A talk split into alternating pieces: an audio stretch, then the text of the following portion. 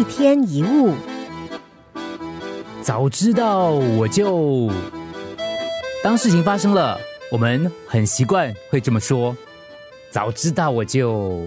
我们常常会叹息，过去某个时刻为什么不做另一个选择？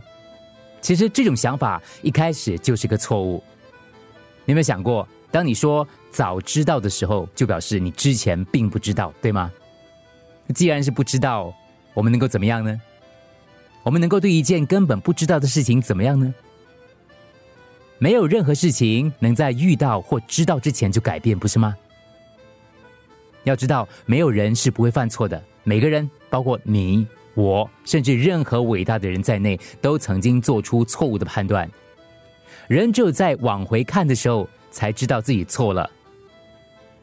有迷才有悟。过去的迷正好是今天悟的机会，所以不要自责。就算你真的有错，那也是你根据自己的经验跟知识，在当时做出你认为最好的决定。这些决定在当时看起来并不是错的。你实在没有必要为了过去的还不知道的错误而责备自己。我们应该停止悔恨的愚蠢行为，把精力集中在现在能够做什么。